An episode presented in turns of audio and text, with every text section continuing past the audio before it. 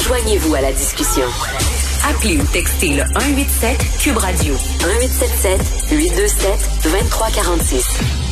Alors, les pays de l'Union européenne et aussi le Canada qui ont euh, adopté des sanctions, imposé des sanctions à la Chine. Donc, tous les yeux du monde sont tournés vers la Chine, comme l'affirme en première page le National Post aujourd'hui.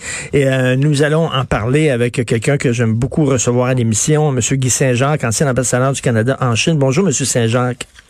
Euh, bonjour, M. Martineau. Ben, ben, premièrement, j'aimerais vous euh, vous entendre sur le fait que le, le CORIM, le, Conseil des relations internationales de Montréal, va recevoir l'ambassadeur de Chine, euh, bon, pour un déjeuner causerie qui sera animé par Pierre-Marc Johnson, qui est président du conseil d'administration du CORIM. Est-ce que comment comment vous voyez ça? Comment vous réagissez face à ça?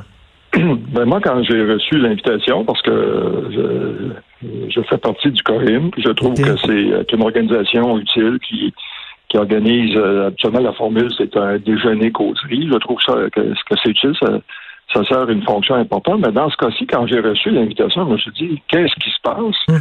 Pourquoi qu'on donne une tribune euh, aux représentants d'un pays qui est euh, euh, très critique à l'endroit du Canada, puis qui va se servir de ça à des fins de propagande. Ben oui. Pour nous critiquer. Et puis, on va rien apprendre de nouveau. surtout au moment où vient de se dérouler une farce de procès euh, euh, euh, pour nos deux Canadiens. Je comprends pas pourquoi qu'on offre une tribune à ce pays-là et ça, ça leur donne juste euh, une, autre occasion pour nous critiquer. Moi, je, commence à penser que ça s'apparente au euh, syndrome de Stockholm.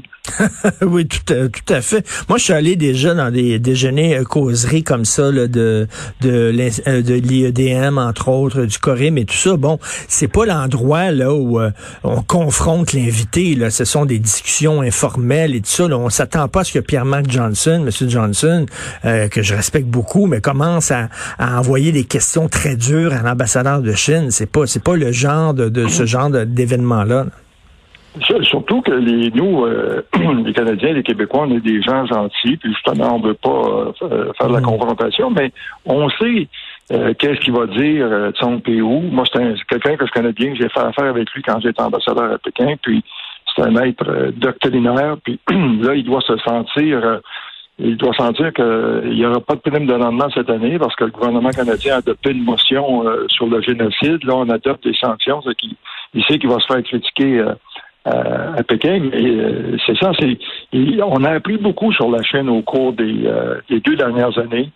Puis, quand on sait qu'il y a un génocide qui est en cours dans ce pays-là, qui brime la démocratie à Hong Kong, euh, qui ont mal géré la pandémie, moi je pense qu'il faut pas exercer son jugement, hmm. dire euh, on passe notre tour.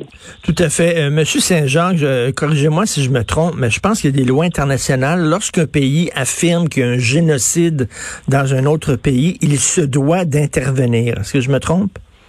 Ben oui, vous avez raison. C'est pour ça que je pense que le, M. Trudeau hésite encore parce qu'il aurait besoin d'une détermination juridique pour confirmer qu'il y a euh, bel et bien un génocide parce que effectivement, ça, une fois qu'on décide ça, euh, ça exige de prendre des actions. Là. Puis tout ça, c'est sous l'égide de la Convention des Nations Unies sur les génocides.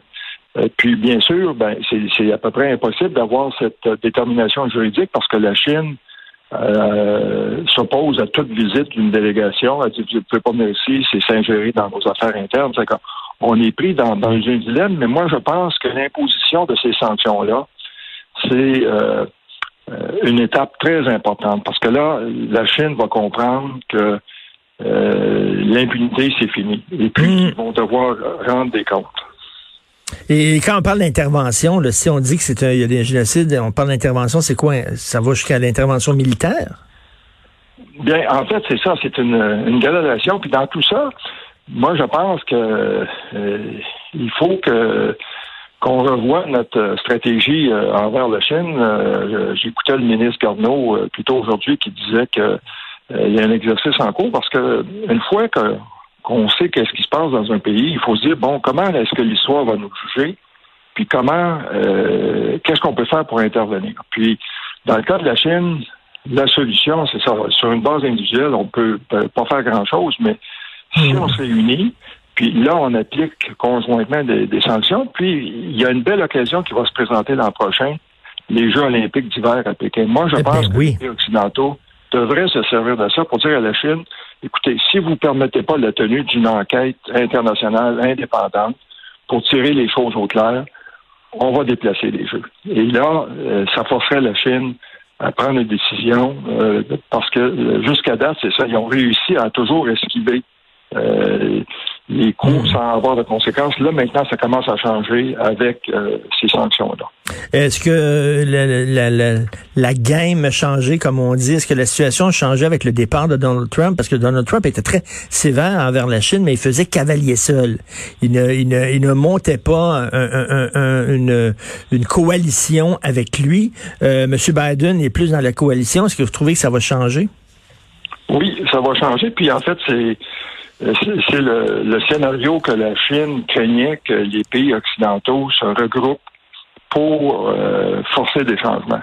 Puis parce que le seul pays qui peut faire bouger la Chine, ce sont les États-Unis. Mais Joe Biden, c'est un gars qui comprend qu'il faut travailler avec les alliés parce que tout le monde est dans le même bateau. On fait face, on fait tous face aux mêmes problèmes, euh, particulièrement sur le, du côté économique où la Chine promet d'ouvrir ses marchés, mais euh, exerce beaucoup de protectionnisme. Puis aussi le grand problème, c'est comment faire affaire, euh, comment réagir aux, euh, aux abus du côté des droits de la personne qui, ont, qui, ont lieu en Chine. Hmm. Et puis là, en, travaillant ensemble, d'ailleurs, M. Biden a convoqué un sommet des démocraties qui va avoir lieu à Washington au mois d'avril. Puis là, ça va être une bonne occasion pour coordonner les efforts, puis envoyer un message fort à la Chine pour dire écoutez, on n'a pas de problème que vous soyez une grande puissance, mais il faut que vous respectiez les règles, euh, incluant les, traités que vous avez signés, puis que vous cessiez vos comportements de voyous, comme prendre des gens en otage ou utiliser le commerce euh, comme arme de représailles. Et M. Saint-Jean, vous avez certainement entendu parler là, de, de, des déclarations du premier ministre de Terre-Neuve qui disait nous n'avons pas à imposer nos valeurs. On n'aimerait pas que la Chine nous dise comment agir envers, par exemple, nos autochtones ou etc. Bon, on veut que pourquoi on leur fait la leçon? Ils sont comme ils sont, avec leurs valeurs, leur histoire. Nous sommes comme nous sommes. Vous en pensez quoi de, de, il y a certaines personnes qui disent ça. Là. On n'a pas à imposer nos valeurs aux autres pays. Euh, la démocratie, ça fonctionne pour nous, c'est des valeurs qui sont importantes pour nous, peut-être pas pour eux. Vous en pensez quoi de ça? Ben moi, quand j'étais ambassadeur, j'ai eu affaire avec plusieurs premiers ministres provinciaux, puis c'est bien sûr que quand ils venaient euh, en Chine, c'était pour, promouvoir le commerce, passer qu'ils signer des contrats, puis ils étaient toujours mal à l'aise avec la question des droits de la personne, puis ils étaient très contents de laisser ça au gouvernement fédéral. Mais moi, je trouve que euh, euh, j'avais vu cette déclaration du premier ministre de Nouvelle-Écosse, que je connais bien. Puis je me suis dit, il se met les pieds euh, dans les plats. Parce que euh, moi, je pense qu'on peut faire du commerce, puis en même temps, dire voici nos valeurs, puis voici ce qu'on respecte. Puis parce que sinon, en adoptant un comportement d'autruche, quand on fait ça, on se met la tête dans le sable, on laisse une grosse partie de, son anatomie pour recevoir un bon coup de pied. Hmm. Et puis, c'est ça, dans ce cas-ci. Moi, je pense qu'on peut dire, écoutez, euh, on, ne, on ne permet pas, euh, on, on s'oppose à de tels comportements, puis on va toujours continuer de le faire. Puis, ça ne nous empêche pas de faire des affaires. Euh, parce que sinon, c'est la Chine qui va dicter notre conduite. Ben, ben c'est ça. Il faut pas, il faut pas renier nos valeurs là, non plus, qui sont importantes, là, sous prétexte qu'on a besoin de, du marché chinois. Et en tant que, j'ai pensé à vous récemment en tant qu'ambassadeur. On parlera pas de la Chine, mais on va parler de la, de, la Russie. Une question là-dessus. Joe Biden qui a affirmé que Poutine est un tueur. Et Joe Biden, là, quand même, qui affirme que le, le, le, dirigeant de la Russie est un tueur. J'imagine l'ambassadeur américain en Russie quand il entendu ça, il a dû tomber en bas de sa chaise. Est-ce que c'est le genre de propos que peut tenir un leader sur un autre leader, selon vous? Ben, euh, il peut, euh, il peut le dire, mais ensuite, il faut qu'il soit prêt à vivre avec les conséquences, parce que là, ben c'est envoyer un message très fort, puis de dire c'est difficile de ramener une relation. Euh, ceci étant dit, c'est clair que, Poutine, c'est un tueur, c'est un gars qui a été formé au KGB, hmm. qui est habitué à la méthode dure, puis qui qui a eu du succès jusqu'ici parce que euh, il a envahi la Crimée, euh, il a envahi une partie de l'Ukraine, puis il n'y a pas eu de, conséquences très graves. Euh, puis on sait comment il, se comporte en essayant d'empoisonner ben ses opposants, au nom de M. Navalny. Mais c'était un peu osé de la, part du président Biden. J'imagine. de faire. Oui, oui. Puis euh, c'est pour ça que les Russes ont euh, euh, rappelé leur ambassadeur à Washington pour des discussions, mais c'est ça, c'est.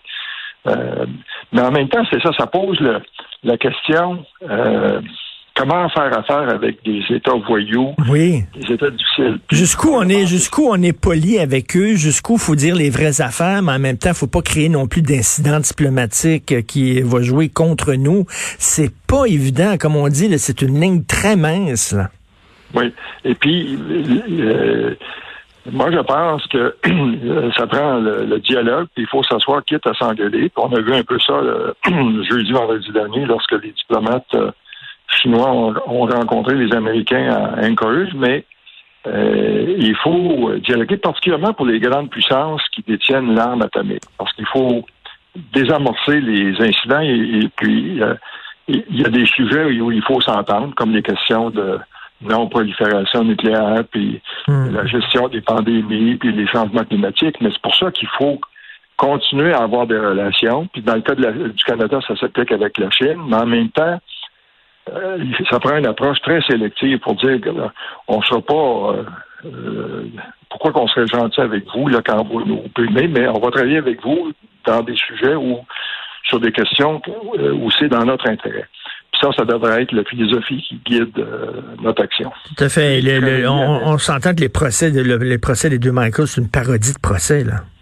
Ben, ben oui. Puis, écoutez, quand euh, quelqu'un vous accuse d'espionnage, puis il dit ce sujet, la peine d'emprisonnement à vie, ou au pire, euh, la peine de mort, tu t'attends à être jugé puis à pouvoir te défendre. Dans ce cas-ci, ben, ils n'ont pas pu voir la, preuve qui avait été accumulée contre eux. Dans le cas du Paver, euh, c'est clair que le juge n'a pas eu le temps de regarder euh, cette preuve-là. Tout était terminé en deux heures.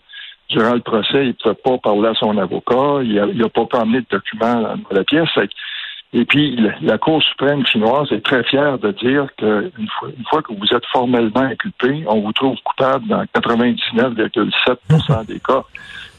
Ça confirme que ce sont des cas politiques, puis que le gouvernement chinois euh, se sert de ça pour faire augmenter la pression sur le Canada et les États-Unis pour qu'on libère Mme Mann. Tout à fait. En tout cas, la, bonne nouvelle, c'est que là, euh, les démocraties occidentales commencent à se réveiller, à, se serrer les coudes vis-à-vis de la Chine. Et on espère, je me croise les doigts, j'espère que la Corée, le Coréen va revenir sur sa décision d'inviter euh, l'ambassadeur chinois, alors que, alors que ces procès-là, qui sont des parodie de procès, puis des Canadiens qui risquent euh, soit la peine de mort, soit d'être emprisonnés à vie. Ça n'a aucun sens qu'on reçoive cet homme-là.